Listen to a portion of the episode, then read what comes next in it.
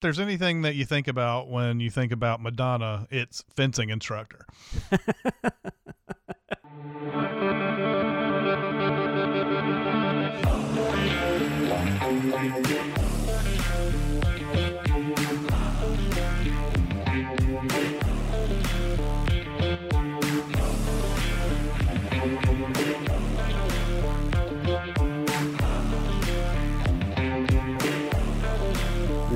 Gold Diamonds of Death, a James Bond podcast. I'm your double O host, Jonathan Watkins. I write on all things under the Cinema Sins brand name. I am a co host of the Behind the Sins podcast as well. Joining me each and every week on this endeavor, he is the co founder of CinemaSins, the co host of the weekly podcast Recotopia. He is also a huge fan of mojitos. Yes. Especially the mojitos that are in Miami Vice because Co- Colin Farrell really makes those sound delicious in Miami Vice.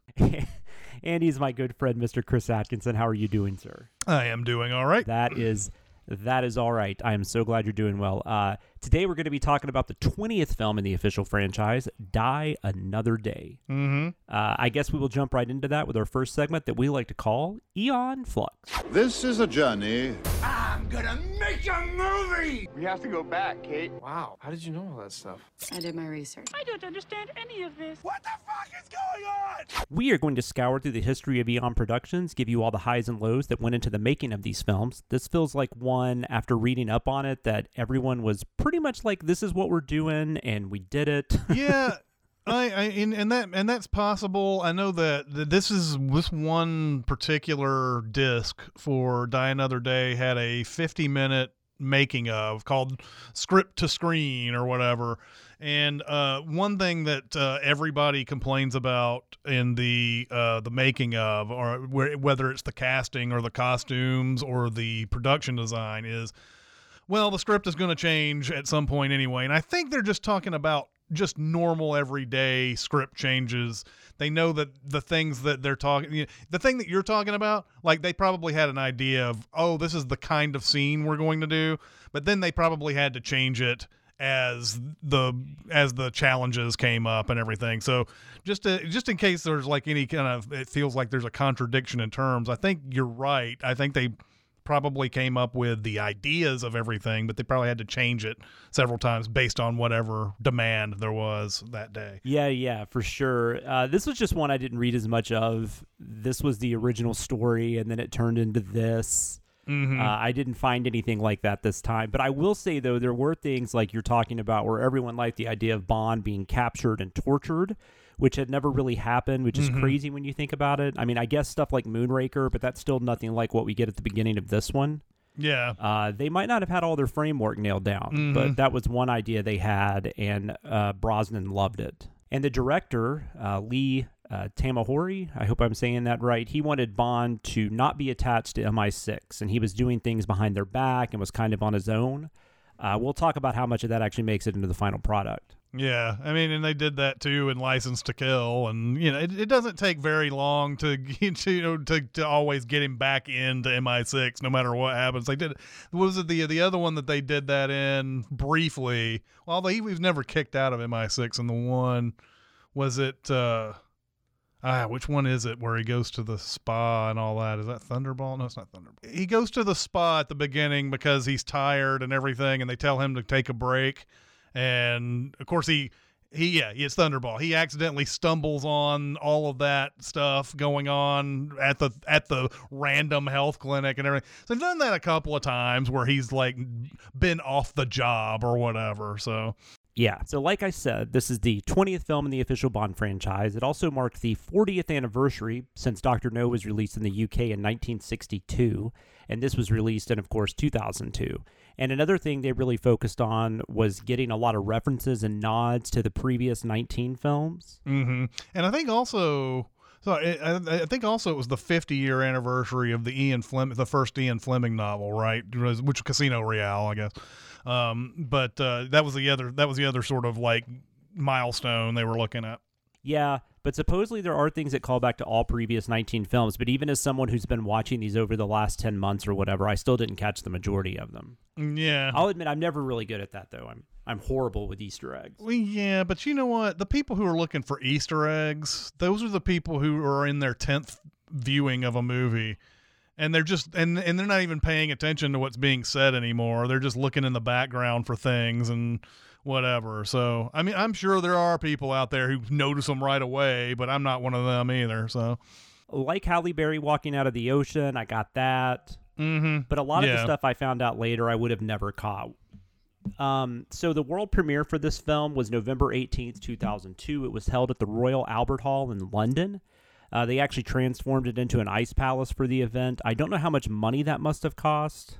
yeah, Uh, yeah, Queen Queen Elizabeth II and Prince Philip were in attendance. So it grossed 160.9 million in the U.S. and 431 million total worldwide. It, it was a hit. Uh, budget of 142 million, uh, and it was actually the highest grossing Bond film to date. It gets beat uh, with the next film, Casino Royale. Yeah, Uh, but at that time, it was number one, and that's why it was always crazy to me. This ended the Brosnan run, but we'll get into more into the whys and whats of that, you know, next week. mm-hmm. It finished 12th at the U.S. box office, a huge box office year. This was Spider Man, second Lord of the Rings. It was actually the first year that a Star Wars film was released and did not finish at number one. Hmm. It was a you know Attack of the Clones, of course, uh, which actually finished third. Spider Man and uh, Lord of the Rings: The Two Towers uh, were the were the number one and number two that year. Uh, but Die Another Day, as I said, finished 12th. It finished between Catch Me If You Can and Scooby Doo. We're also still in that era where Oscar nominations do get a lot of box office typically. Uh, Chicago was in the top 10. Yep. Uh, it's also the year of my Big Fat Greek Wedding, which was like fifth or sixth that year. Yeah, fifth or sixth, but like never number one, or sometimes it wasn't even the. Like it, it was one of those things where like it made so much money in the first ten or eleven weeks, but just never. It was always like a couple of million, and then finally the word of mouth got it to more and more theaters, and then it started to become like an actual bona fide hit. But yeah, it was never number one the entire time. I don't believe. Yeah, and it was in theaters what I felt like the majority of the year because I didn't see it till like that fall. And I know it had been out for months at that point. That kind of thing rarely happens these days, if at all. No. Uh, one more thing I will mention as that kind of pertains to the movie's release is that the Korean government uh, they were not happy uh, with the betrayal of their country in, in parts of this movie. Uh, 145 theaters there boycotted the film. Mm-hmm. Uh, There were two scenes in particular uh, that really got under their skin. Uh, one involved an American officer. I believe this was the Michael Madsen character. Uh, he issues orders to the South Korean army in defense of their homeland. Uh, so that, I guess, because the American was making the orders, that that kind of offended them. And uh, there's a lovemaking scene near the statue of Buddha Oh, okay. uh, that uh, did not did not go over well with uh, with with the Korean government and you know some of the some some of the country. Um, as as far as the cast goes, uh, we got Pierce Brosnan back for his fourth and final appearance. Uh, we've got Halle Berry. Uh, she plays Giacinta Jinx Johnson. Uh, she goes by Jinx for her friends. I don't know if we're technically her friends, but I'm going to call her Jinx from now on. Supposedly, Salma Hayek and Saffron Burrows were both considered for this role. I don't know if they were ever actually offered it, but Yep. uh, they were mentioned in a few different places. Uh, Berry suffered a bizarre injury. Uh, debris from a smoke grenade got in her eye. mm-hmm. Uh, they had to immediately try to get all this crap out of her eye, and they said it took them like 30 minutes just to clear it all out.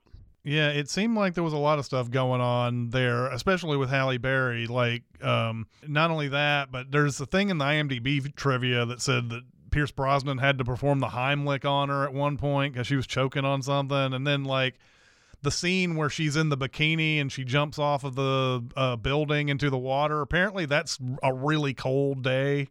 Uh, and so she was she was having they had to go over and put towels over around her and stuff between takes. Yeah, there's like pictures of her, Bond set pictures of her wrapped in like five or six towels. Yeah, Um, Toby Stephens, who I felt like there had been a lot of stuff that I'd seen him in, yeah, same. uh, but I also got him confused with Toby Kebbell, even though they look nothing alike. But there is a horror action film, I guess you'd call it, from 2006 called Severance that Toby Stephens is in. Uh, it's really entertaining. Uh, these people go like on a corporate retreat and they stumble onto some people that don't want to be stumbled up on. I guess you could say, uh, but really fun. You should you should definitely check it out. Uh, we actually got to interview the director of that movie, Christopher Smith, for a for another movie he did uh, a few years ago. Um, yeah. Uh, Toby Stephens' character is named Gustav Graves, uh, and he is modeled after Hugo Drax from Moonraker. I had seen something also when I was looking through his credits was that he plays James Bond in a lot of like um uh like radio adaptations of Bond stuff.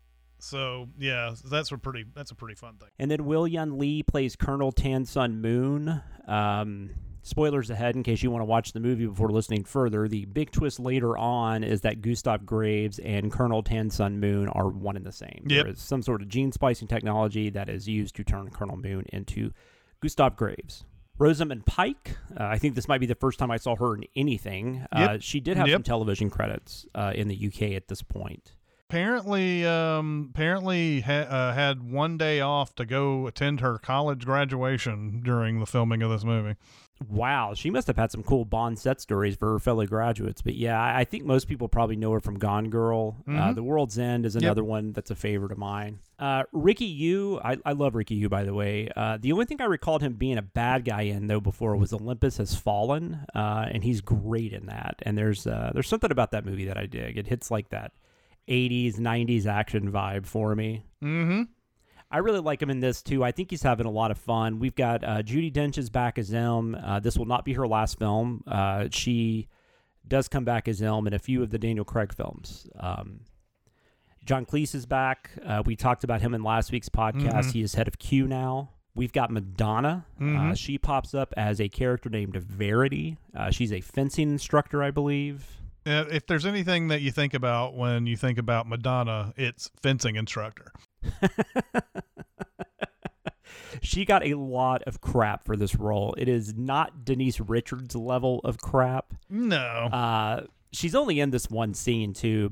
doesn't do anything. Yeah. Uh, she got a golden raspberry for it. Uh, she is also, of course, the one singing the theme song. Uh, you know, "Die Another Day." Uh, we've got Michael Madsen, uh, who I always forget is in this movie. Well, they don't give him anything to do other than to be an asshole American. I, I guess I'll go ahead and jump into this a little bit. They were going to do a Jinx movie um, after this. It was going to be like a Bond spin-off movie, and I honestly had no idea how far they got into it. Uh, a script was written. Mm-hmm. Uh, Stephen Frears, uh, the director of uh, Dangerous Liaisons, and um, um, I can't think of anything else. All of a sudden, The Grifters. Uh, he was hired to direct. I, I don't know if Javier Bardem had been cast, but he was rumored to be the one that was going to be cast as uh, Mhm. Halle Berry's lover. Uh, Michael Madsen would have been in this movie playing the same character. That's kind of why I bring this up now. So this feels Yeah. more of an introduction to a character we'll get more of in this franchise spinoff they were planning. He's not really used much in this film. He's he's good though. I mean, he's Michael Madsen. Uh, Samantha Bond is back as Moneypenny. Colin Salmon is back as Charles Robinson. This is both of their final appearances in the franchise. Uh, the only other cast member I'll mention is Kenneth Tsang. Uh, he plays General Moon. He is like a he plays General Moon. He, he's the father of uh, of uh, the the Colonel Moon and the Rick Yune character. Mm-hmm. Um, he, uh, but but Kenneth Tsang is like a Christopher Lee in the fact that he has just so many IMDb credits. Right. Uh, most of them are not American films, and and I hate that the one thing I remember him from in all this work that he's done uh, is uh, Rush Hour Two. Oh yeah. that that that makes me feel terrible. Um, I hope he enjoyed doing it though. Uh, so we've got Barbara Broccoli, Michael G. Wilson back producing. Uh, Michael Apted was asked to return, however, and not sure if he ever accepted, but his offer got taken away. Uh, they decided at one point they were going to try really hard to get either Tony Scott or John Woo, okay. uh, both of which eventually declined. I think Tony Scott could have been interesting, but he probably wouldn't have been able to make it as a Tony Scott film, uh, you know, as he would want to.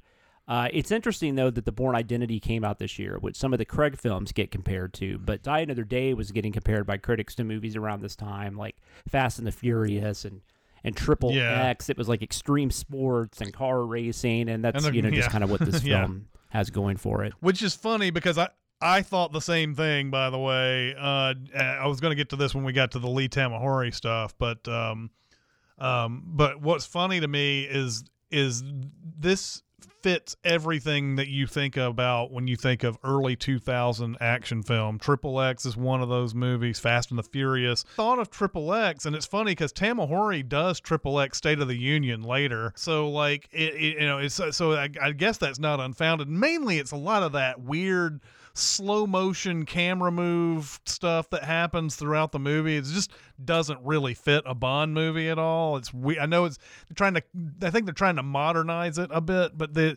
it it just uh, just does, I don't think that type of thing works. But you can tell this movie came from 2002 just by looking at certain scenes. So Yeah, like I said, it definitely had that extreme sports aesthetic to it. A lot of action movies at that time had that kind of attitude to them. Uh, there's even a surfing scene in here. Uh, kind of comes out of nowhere. Uh, there was a rumor at the time. I almost don't even want to say this because I'm sure it's BS, but I read it in a few places. There's a rumor at the time that Quentin Tarantino uh, was maybe approached or had a conversation. Uh, Wilson, for the record, has always denied that. So I'm assuming it did not happen. I highly doubt they would have approached Quentin Tarantino about this. Yeah. Like I said, I read it in enough places to where I felt like it was worth a mention. Well, that's the, one of the big things about the um the making of that's on this disc is that they talk about how many rumors that are that go on about Bond movies beforehand. Like they they the the Salma Hayek thing, they showed a newspaper clipping of Salma Hayek is definitely the next Bond girl in this one clipping, and they had also uh, a clipping that said uh, first ever Bond movie to show bare female breast coming up in the next Bond, you know, and then um, there was a there was another one uh, that uh, that said that the movie was going to be called On Thin Ice or something like that. And that was so prevalent that people started calling it on. They thought it the next one was going to be called On Thin Ice. It was so prevalent. Uh, there was another rumor about John McTiernan. Uh, best I could tell, though, the final four names that it actually came down to were Lee Tamahori. Uh, he obviously ended up getting the gig. Uh, Brett Ratner, who directed the aforementioned uh, Rush Hour 2 uh, Stephen Hopkins and uh, Stuart Baird. Stephen Hopkins had done a Nightmare on Elm Street movie, uh, part five, I believe. Ghost and the Darkness, I think. Yeah, yeah, yeah. Ghost and the Darkness, uh, Predator 2. Yeah. Stuart Baird was mostly known as an editor in the 80s and early 90s, but then he directed movies like Executive Decision. Uh, he also directed Star Trek Nemesis. But, anyways, Lee Tamahori gets the job. He was probably most known at the time for directing The Edge. Yeah. I that's what I knew him from, and I don't think it was a big hit, but man, that's a fun movie. It's a great movie. It's probably one of my favorite. I guess you'd call it a survival film. Uh, but he got in on the scene with a smaller film called Once Were Warriors, which mm-hmm. I don't think I've seen. I haven't as of now. Yeah. Mm-hmm. He also directed Mulholland Falls and Along Came a Spider. Well, and uh, also Stephen Hopkins did uh, Lost in Space. Let's not forget uh, Lost in Space for Stephen Hopkins. Never forget Lost in Space. Uh, Neil Purvis and Robert Wade are back. Yep, and I think they they they have stayed that way, right, all the way through.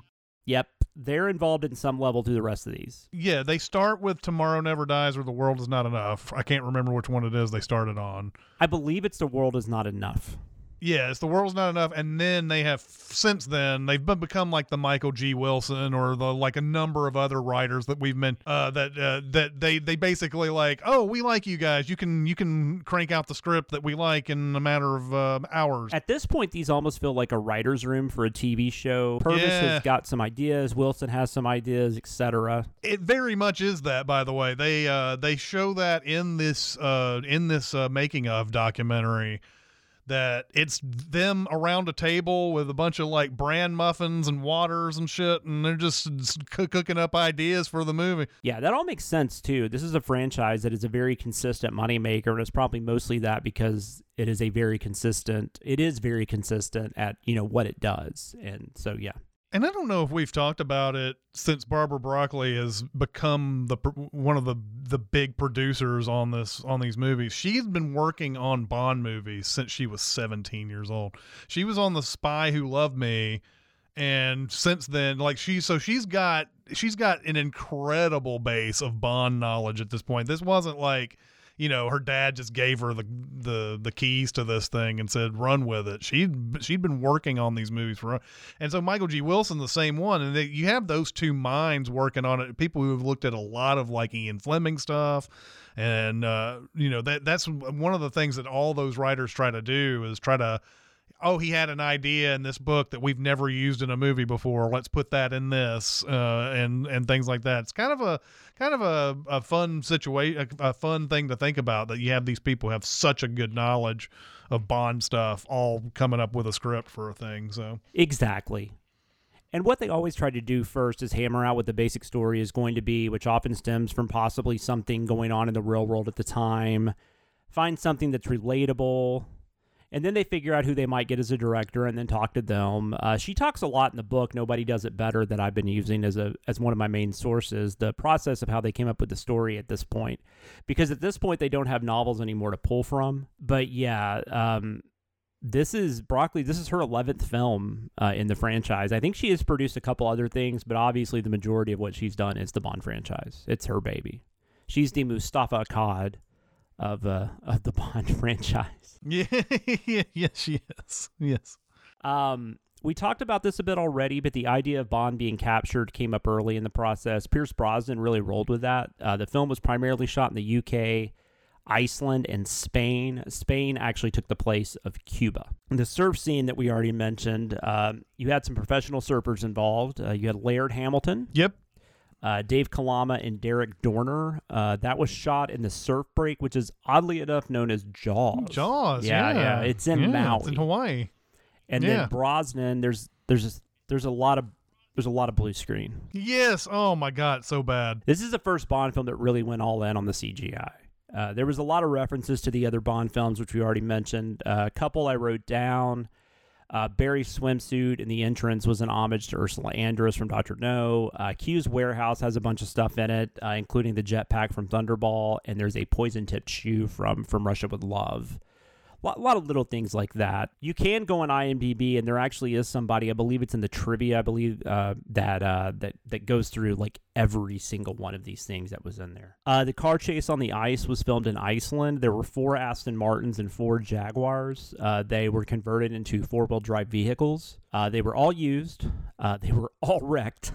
I also read that the that Tamahori, because they built this big, huge ice set, that he felt like it shouldn't be wasted, so they had to have a car chase through the ice palace. So they this is crazy, but they even created a temporary dam so the salt water from the ocean would not affect the lagoon that they needed to freeze, so they could do all that stuff on it. yeah, Uh, you know, they they probably like fucked up the water supply in this region for years They to come. pro- yeah, they probably fucked up nature for an entire year for doing that. Yeah, no, you never. I don't think people ever understand when when they when they do something like this just for a movie. They're like, oh, we're just doing it temporarily, and it's like, yeah, but the whole ecosystem changes from that.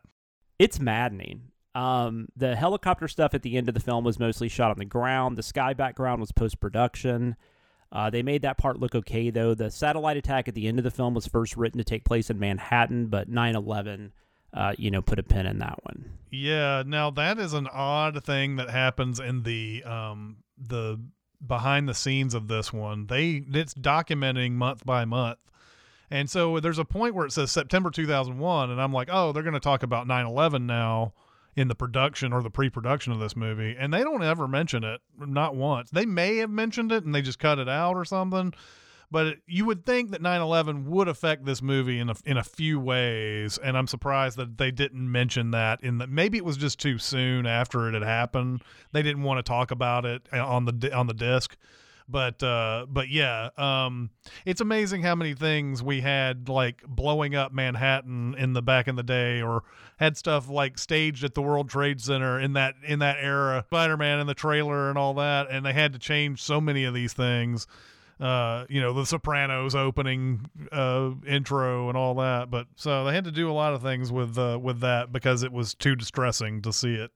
There's a lot of product placement. Yes. Uh, more than 20 companies paid somewhere between 70 and 100 million, which was Yeah.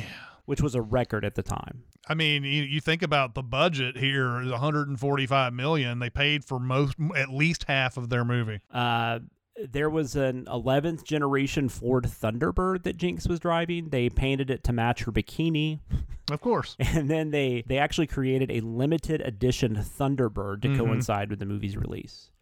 Uh, Revlon produced a uh, color collection makeup that was based on the character of Jinx. There were also Bond Barbie dolls uh, that tied into this movie. Uh, we had Raymond Benson come back. We talked about him last week. He had written the novelization uh, for the past couple of movies, and he writes another one for this one. Um, it does pull stuff from a couple of books, but for the most part, it's you know it's just it's an original take uh, based off the screenplay. Uh, we already mentioned this. There was a spinoff plan based on the character of Jinx. Uh, like I said, Stephen Frears was hired to direct. Uh, Purvis and Wade wrote a script. Michael Madsen was returning. Javier Bardem was maybe going to be in it. Um, this is two episodes in a row where Javier Bardem has been mentioned as being a possibility in one of these films, and I wonder if he had been in either The World Is Not Enough or the Jinx movie, if he would have still done Skyfall. So maybe things do work out for a reason. Yeah. And then the Jinx film was set to revolve around Jinx's entry to the NSA, so I guess it was going to be a prequel. But uh, once MGM decided to reboot the franchise, uh, that was immediately scrapped. Mm-hmm. All right, so music. Uh, David Arnold composed the film soundtrack. Uh, he wanted to introduce a lot of electronic elements into the score. Uh, the title song was co-written by uh, I don't know if I'm going to get this name right, but I'm going to go with Mirwais Am- Amdaze, and sung by Madonna. Um, was big at the time in the electronic dance scene. Okay. Makes a lot of sense. Makes a lot of sense. Uh, the song was nominated for a Golden Globe for Best Original Song. I tell you, that tells you everything you need to know about the Golden Globes. By the way, the, they that's one that's a case where somebody just wanted to meet Madonna and they just like threw that, isn't it? Like there, there's no way you can legitimately listen to this song and go, "That's award worthy." I 100% agree with everything you just said. Um, reviews for Die Another Day were mixed, but more positive than I would have thought. Uh, a critic with Film Threat said it was the best of the Brosnan films. Uh, A.O. Scott called it the best Bond film since The Spy Who Loved Me. Wow. Woo. Yep, wild. But one thing that was pretty consistent, even in the negative reviews, was that Lee Tamahori's or Lee Tamahori's directing was quite good. Mhm. Everybody seemed to agree on that.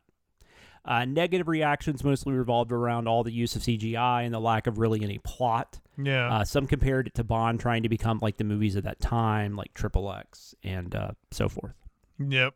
Um, Roger Moore did not like this movie. Uh, he said, I thought it took things too far, and that's for me the first Bond in space. Uh, retrospective reviews have been f- almost all negative. Uh, it is often cited now as being one of the worst in the franchise. Anyways, um, all right, so that is all I have for the behind the scenes portion. Now we are going to talk about our opinions of the film proper in a segment we like to call A View to a Kill. I've got you in my sights. Get the fuck out of my sight before I demolish you. What we've got here is failure to communicate. There's no need to shout. I'm not shouting. Why don't you stop your whining and get on with it? I've heard this shit before. We are going to give you our thoughts on whatever film we are discussing. This week we are discussing 2002's Die Another Day. Um, I I got to be honest, I haven't really been able to kind of suss out exactly what you think of this film, so I am very curious uh, about any positive thoughts you might have in regards to this movie, or just any thoughts in general. I do, and you're going to be surprised that I like this a little bit more than um than probably Do you like it better than The World Is Not Enough? uh yeah, actually I think I do like it better than The World Is Not Enough, but I like this more than probably especially when I watched it the first time. Um I I remember that opening that opening torture sequence with Madonna's song. I think that just set the tone for the way I felt about the movie the rest of the way because I just couldn't get out, getting get out of that. Uh, so uh, watching it now, a lot of the things in this movie are exactly like any other average Bond movie. If you can, if you just take away the fact of you know that that Madonna song is terrible and that opening is really weird when we're seeing him tortured all the way through the opening, which is completely different from uh, what we've seen in any other uh, Bond opening before. Uh, I mean, there are a lot of like classic elements to this Bond movie. Now, the lack of story is very prominent in this. Like, I don't even know if I ever maybe maybe it's mentioned, but I don't even know if I hear what the real plan is with this big huge satellite sunbeam thing he doesn't say he's going to take over the world or anything. It, and maybe he's trying to force North and South Korea to be just one again. I guess that's a possibility. But it's never stated that that's what he wants to do. And this is also another one of those where I where I uh, you know, I try to figure out if you know, surprise evil Rosamund Pike is like a is like a thing that make that makes any sense when the reveal happens um you know like she spends the spends a lot of it the beginning of it you know you know she keeps spends a lot of the beginning of it going i'm not going to sleep with bond i'm not going to sleep with bond. And then she finally does or whatever but like if she, i don't know this seems like if you're if you're going to be uh evil from the start you might as well just yeah i don't know just go ahead and sleep with him if you wanted to. I don't know what's going on with that. Anyway that's not a big that's not a big uh, takeaway i had. I was just trying to figure out does her being secretly evil make sense? Or even at the point where she reveals that she's secretly evil like like I always wonder like is there ever a point where you want to secret like to change to make that secret known? They could have easily like left that left him in the dark on that i think but um anyway. I don't i mean yeah i just i don't know if i get that secret thing becoming a reveal. But anyway um but you know the, i don't i don't understand his plot and a lot of this is super derivative of other bond movies. We we've seen the satellite that shoots beams using diamonds uh in we've already seen that. It was in moonraker and it was in like we you know diamonds are forever had a big thing with diamonds as well. Like they just can't these villains just can't stop stealing diamonds to make big huge satellite uh you know uh weapons of war or whatever. Um uh they they they they make the diamonds in this conflict diamonds which is very uh, in the news at the point at that moment the sierra leone stuff which is an interesting thing i'm recording this now uh, you, this won't come out for a really long time after, but had had seen Blood Diamond and this movie in the in within two days of each other, and they were both talking about Sierra Leone's uh, conflict diamonds, and uh, that seems like that's supposed to. be I have a feeling that Diamonds Are Forever is the reference there because because that was a thing in Diamonds Forever. Like I don't know if there are conflict diamonds uh, in uh, that, but they are definitely sm- smuggling them out of the mines. Uh, using den- dentists and stuff like that. So yeah, so so a lot of this is derivative, but I love the I love the fact that there's a there's a character. uh, You, I agree that it's it sucks that we don't get to see that guy playing. Uh, uh was it Captain Moon or Kurt? Was it which one? It's the son. It's um, Colonel Tan Sun Moon. yeah, we don't get to see him uh continue being the villain, but I do like the idea and it's and it's sort of like they plant the seed early on of somebody getting a western education and falling in love with that that western uh lifestyle so much th- that he wants to become white essentially like that, that this is going to make it sound like I love the fact that this guy wants to become white I'm just saying that a villain doing this makes a lot of sense. Makes a lot of sense. I don't want to get this out of context that I'm like, oh man, this is what all people should do, you know, whatever. And his brother, or not his brother, is it his brother? Yeah, his brother's trying to do the same thing, but it gets interrupted. I love the fact that, you know, that C4 blows up the diamonds and it shoots into his face and he's got those diamonds embedded in his face. So I like the idea of having a villain who who was so in love with the West that he wanted to be part of the he, he wanted to change himself all the way to that point. And uh and uh i think that's a true bond villain thing to do. Um so i that's the that's the thing that uh, you know the the really sad and you know uh con- the subtext of that whole thing which they don't ever make any mention to. I guess it's supposed to be subtle but like it seems like they could maybe make a subtle uh, suggestion in there what he's what he's actually doing, but it's it remains firmly in deep subtext for you to like you know like this guy's turning himself white to get to to isn't that's kind of fucked up? That says more about the world than anything. He comes out with these diamonds that are clearly conflict diamonds but he puts his own little signature in them to make it look like they're not. And you know that is a that is a you know talking about it now like this i'm like that's a really big thing that they put in this movie that i don't think gets enough attention really Yeah, and that's partly this movie's fault. Uh, Yeah. Like you were saying, they don't really focus on it at all, and I kind of wonder if they even Mhm. realize what they are doing. They they may ha- they may not have. They may not have. They may have just like, oh well, that makes sense. We're just gonna make him different. I think that definitely was the idea. Something in earlier drafts that was probably more focused on, then stuff got rewritten or cut out, and this was what we were left with. Mm, Yeah, yeah. So I, there so there are a lot of things about this that I think are classic Bond and and and it it definitely I think it definitely is solidly average. And I think that there are a lot of things that are bad about this Bond. There's no doubt about it. It's not good. Uh, it's not like good good or anything. Um the the special effects we talked about like it's so noticeable especially during I mean, there's just scenes where it just it just looked like it's like, oh, that's at Pinewood. Oh, that's at Pinewood, and uh, especially the surfing scene because he he's just a like it, it looked like those old 80s special effects where it was like it's clearly they cut something they like paint like kind of just painted it on or whatever. Like it doesn't look good at all. Yeah, none of it looks very good, and I think you're right. I mean, Brosnan's still good. I think the majority of the actors are totally fine. There are some moments though, like that thing at the end with Samantha Bond. So there's a um, we actually didn't go much detail on what the storyline is, which I think we've talked about in parts of it enough, but.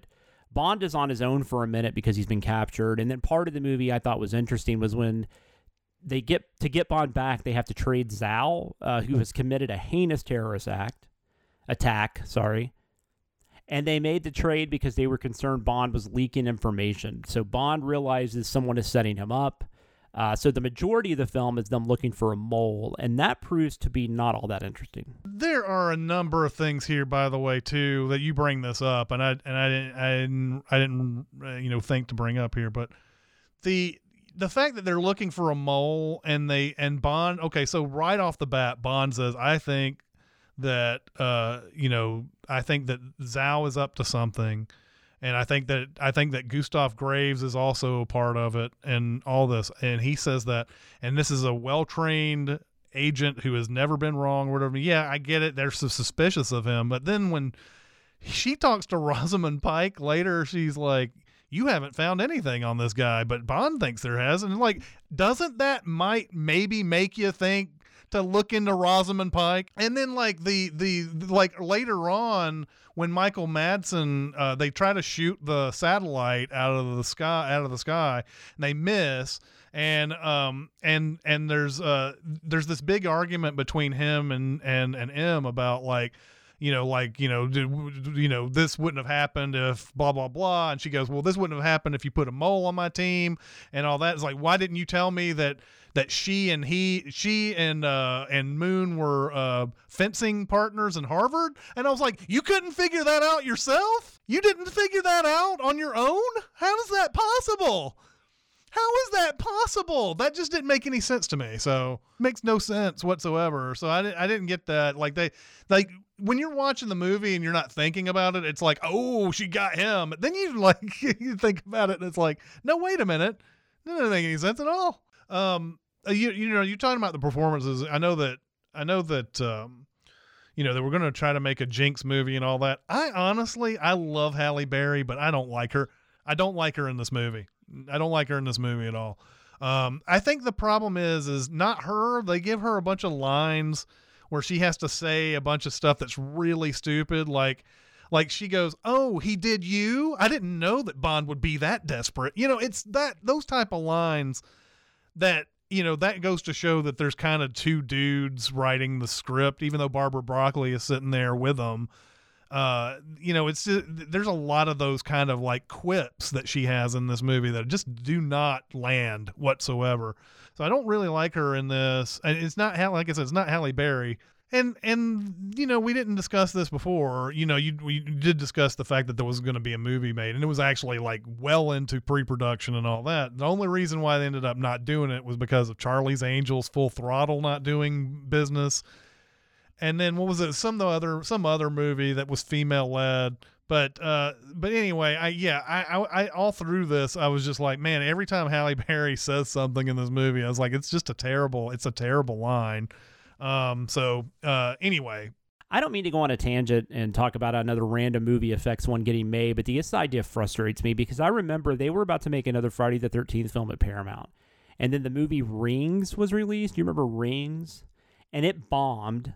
And so that somehow forced Paramount to pull the plug on the Friday the 13th movie. Like, what? Yeah, uh, they always come up with the most broad reasons. Yeah, and Charlie's Angels Full Throttle isn't terrible, but I don't I just don't get the parallel to that means no one would go watch a Jinx movie. If if they made a good Jinx movie, there's a good chance people would go see it. It's shitty. Yeah, the first Charlie, the first Charlie's Angels did well. I don't understand what they're saying that like the all the the next one, like you know what? If that was a bunch of dudes, they'd come out with a dude movie that's equivalent to Charlie's Angels, and it made all that money the first time, and then the second time it didn't do as well. They'd find a way to make a third one. They always do. I'm actually wondering if there would have been a Catwoman if the Jinx movie had been made. Catwoman comes out in 2004, I think. I've still never seen Catwoman. Oh, it is atrocious. Yeah. I I, th- I think the only part I've seen is that weird basketball scene. Oh my god. Oh my god. Oh my god. Um, I want to go back to something you were saying about one thing they don't really put enough focus on is the villain. I, I do like Toby Stephens, but I think the movie gets worse when he's in it. It's not about him specifically, but when the character is introduced, the story is almost forced to unravel, and you realize there's not really much of a plot because we don't even understand what he's trying to do. Is he trying to sell the laser, or is he hoping to still unite North and South Korea? We don't, we don't know if that's still part of the plan because it's never mentioned after the beginning of the movie. It's very confusing. It's weird because there have been some insane villain plans in this franchise, but this one for some reason ends up being one of the worst, mainly because we don't really know what the plan is. Well, you know, most of Bond, most Bond villain plots uh, revolve around this is going to make me the most powerful person in this industry or in the world or whatever. Or, uh, you know, like with the Spectre thing, it was always like, let's make it where two countries hate each other and they fight each other and then we rise from the ashes basically is what the spectre thing comes down to. Uh, in this one yeah there i don't remember one stated goal of this guy to to to what he was going to use that beam for. Um you know at first he's he's talking about like this is something that's going to be able to help people and it's going to you're going to be able to farm during the winter and you're going to do all this stuff. And i'm like oh well, that sounds like a, I mean, we know that's not what he's going to use it for, but that sounds like something you could make a lot of money on. But he's not interested in that. He's not apparently not interested in that. He's apparently just like, okay, everybody's cool with this laser now. Now I'm just going to start shooting a beam down and blowing up stuff and whatever and, and so none of that really like ultimately made much sense to me Once again, that opening credit sequence, I don't really care for it. I can appreciate trying to do something different with the opening credits, and I feel like all of the Brosnan entries have done this to a degree. mm-hmm. Uh, but I don't know. Here it's just weird. It doesn't really work for me. I, I do think the opening sequence with him getting found out, which I will say they found out who he was very easily, Mm-hmm. but whatever.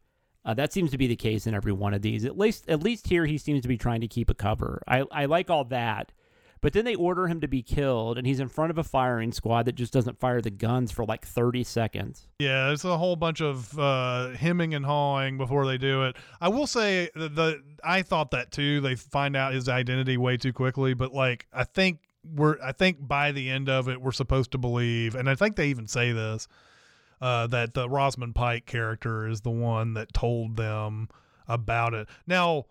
Now the question is for me would be in that scene like if we were sending this movie and we have sent this movie but uh, I don't think I was on the script um, the the the thing that I would question is why does she wait until this last second meetup to ex- do that information if she's on their side the whole time You know, like they're doing it like last minute they, till to all the way to the point where you know he gets that message they think this is a legitimate deal and they're selling these like like hovercraft that can go over mines or something. It's like a it's a pretty cool little uh, vehicle that they're using at the beginning. But uh, anyway, that that was one thing that I was like, oh okay. So, but then that even that doesn't make sense. Even the fact that she gave him the name at the time that she gave him the name doesn't make sense. No, it doesn't. You would you would think they would have already researched all that before they got him in there to finalize the deal. Uh, if they had known before and they were just getting him there to trap him, that would have been different.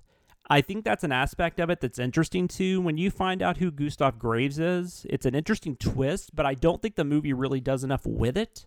And I don't care about the whole I invited you here because I have an ego and I want to see your face when you figure it out bullshit. Yeah, I mean, I, just just clearing something up here. Gustav Graves knows that he's Bond because he was Moon, right? I mean, it's it, yeah. It's a, it, I, I was I, I just didn't want to make it sound like we thought he was a different character all of a sudden. Like I, I when I was when I may have missed something that you said like at the beginning of that, but yeah, he knows he's Bond from the very beginning. And again, yeah, this is a part of surprise uh, surprise cinema that really when you break down uh, when the movie decides to reveal the surprise. Like you go back and try to figure out, okay, well then why does he allow Bond to show up and like be in his palace and all that? That's the thing that that kills me about surprise cinema is that like yeah, for the audience that's a that all of this is a is a big reveal, but for them inside the movie, like wh- why what was their purpose for all of this and i felt that way about a lot of the characters in this who were trying you know well for, for rosamund pike and for graves specifically uh why are they doing this type of stuff exactly what you're talking about It felt very similar to Goldfinger. yeah But he also knows that Goldfinger knows who he is, so he's not make he's just he's just not making it obvious. And even in A View to a Kill, they kind of do that. But at least in A View to a Kill, Christopher Walken has no idea he's a spy at first, so some of the stuff makes a little more sense. Mm-hmm. right and in this case like you're saying he knows from the very beginning and yeah so why even entertain him I guess it's because he's the villain and he wants to pull this big rug out from under Bond, but it's also then weirder that you tried to kill him earlier and had plenty of opportunities to kill him now. I know I'm starting to sound like a broken record on this subject, but mm-hmm. god damn. There were a couple of things I did still want to mention though. One thing is that the movie is just all over the place at times, things that just don't make any sense. Like when Bond finds out all this information, then you find out Emma's been following him the whole time and he meets with her and she reinstates him like immediately. And then they have this stupid scene where you think Moneypenny gets shot, and I think Jerome Robinson gets shot too. And then it ends up being like a simulation. And then I feel like they did all that just to have that scene at the end where poor Samantha Bond uh, has to, like, you see Moneypenny and Bond are about to have sex, and then Q is like Moneypenny, and then she takes the glasses off. Yeah, she's been fantasizing about it. Yeah.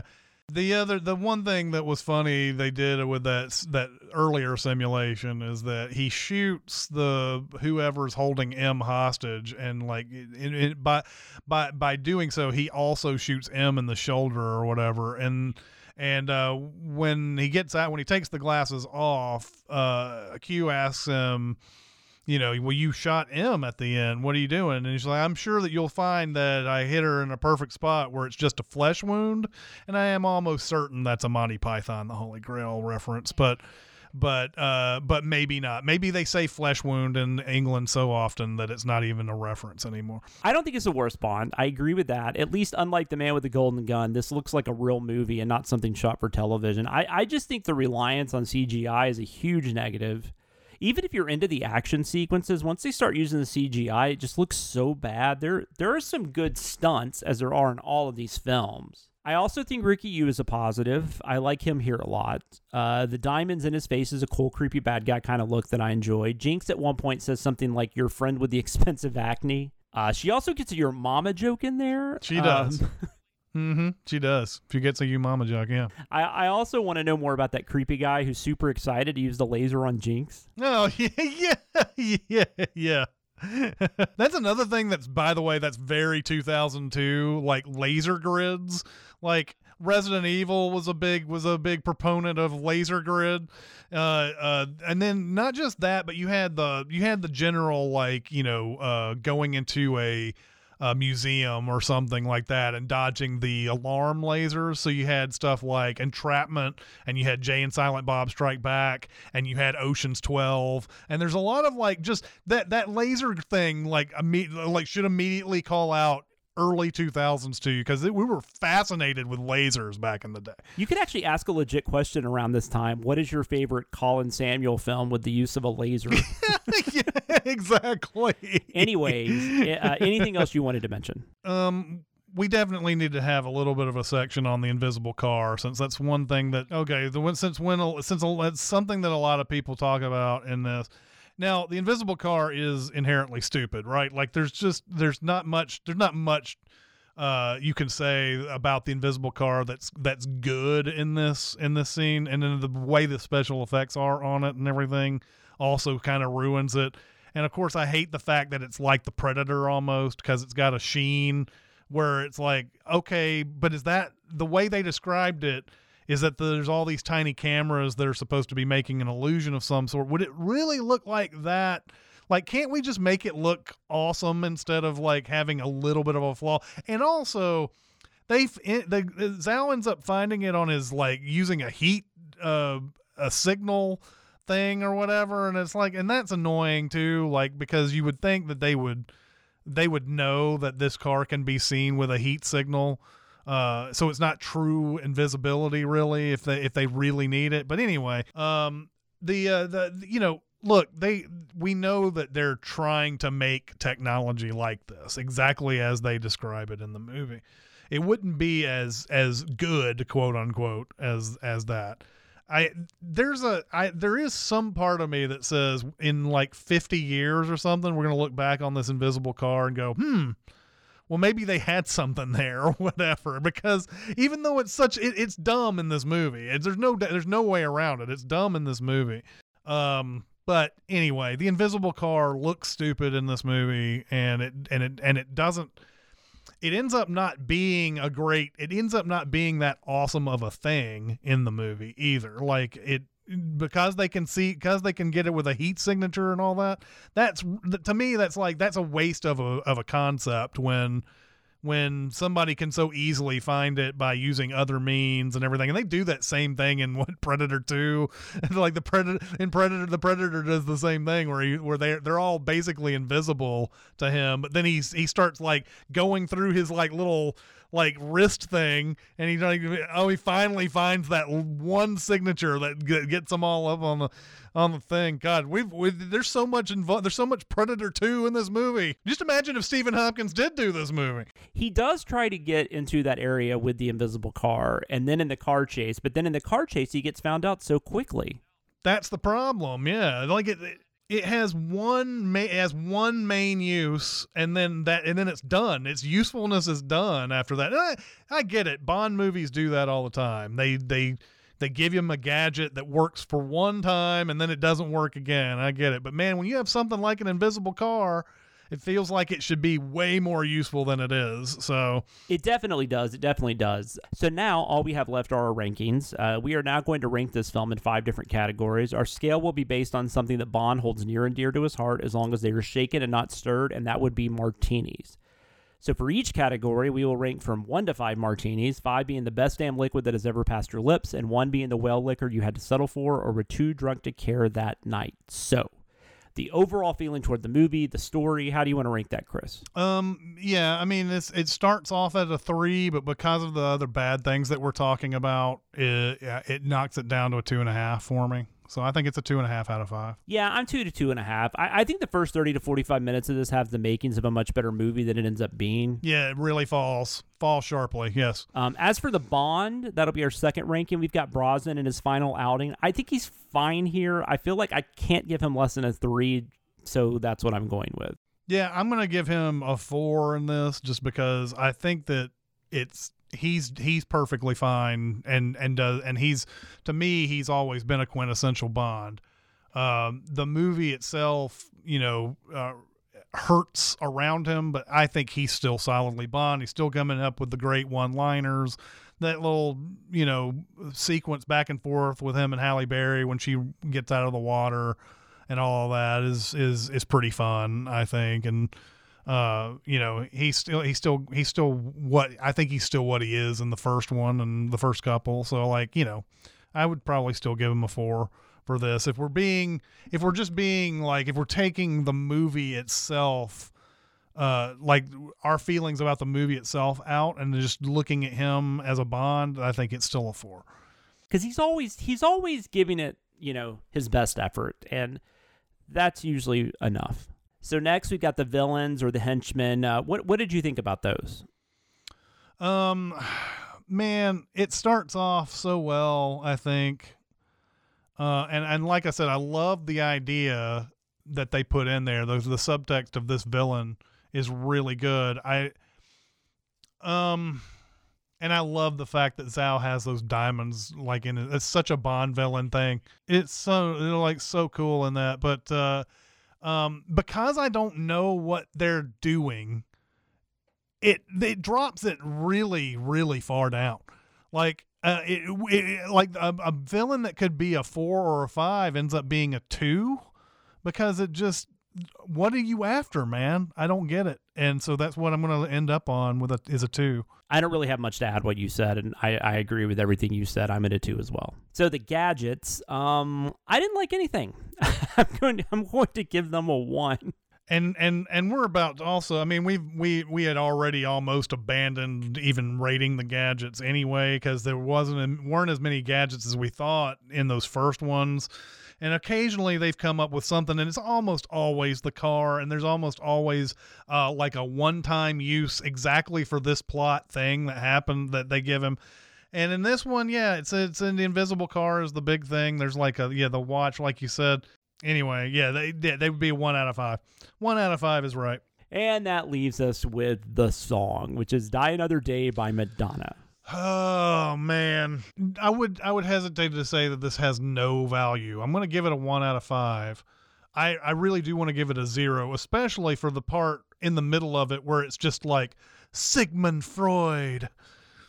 It just out of nowhere says Sigmund Freud. Um, yeah, this song is not good at all. Um, I and and I tried to get. I mean, I was I gave it a really like ob- objective listen and uh and I and I just I was like, man, no, this this song cannot be taken seriously. And we both like Madonna, and I think the way she was able to remain relevant for four decades and maybe isn't done is that she was able to carry with whatever top 40 trend came through. This is when there was a lot of electronica and dance music, and that's exactly what this song is going for.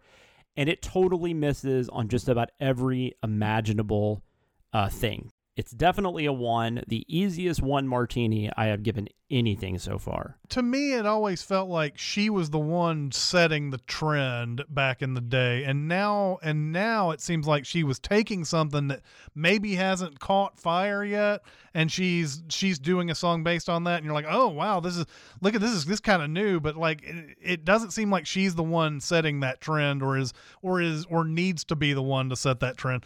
And so, yeah, I don't know. It, that that song is. I, I really tried to give it. Uh, I gave it the college try on that one. It's just not a good song. Yeah, it's definitely not a good song. I don't care how many college tries you give it. So that's going to wrap it up this week. Thank you for joining us, and I hope you will join us next week when we talk about Casino Royale, the first film with Daniel Craig as a titular character, and the second adaptation of Casino Royale we will have talked about. Also, before we go, we have social media. Uh, you can reach us on Twitter. Uh, we are at GoldSpy007. Uh, you can also reach out to me directly on Twitter. I am at SamLoomis13. You can email us at golddiamonddeath007 at gmail.com. Uh, and if you like this podcast and other things under the CinemaSins brand, we also have a Patreon you can join at patreon.com slash cinemasins. And if you have a second to leave us a five-star review at your podcast listening app of choice, we would appreciate it. Thank you again, and until next week, keep the martinis dry and shaken, the Baccarat shoe moving, and the Aston Martin fully gassed. This is Chris Atkinson and Jonathan Watkins signing off, and we will see you next mission.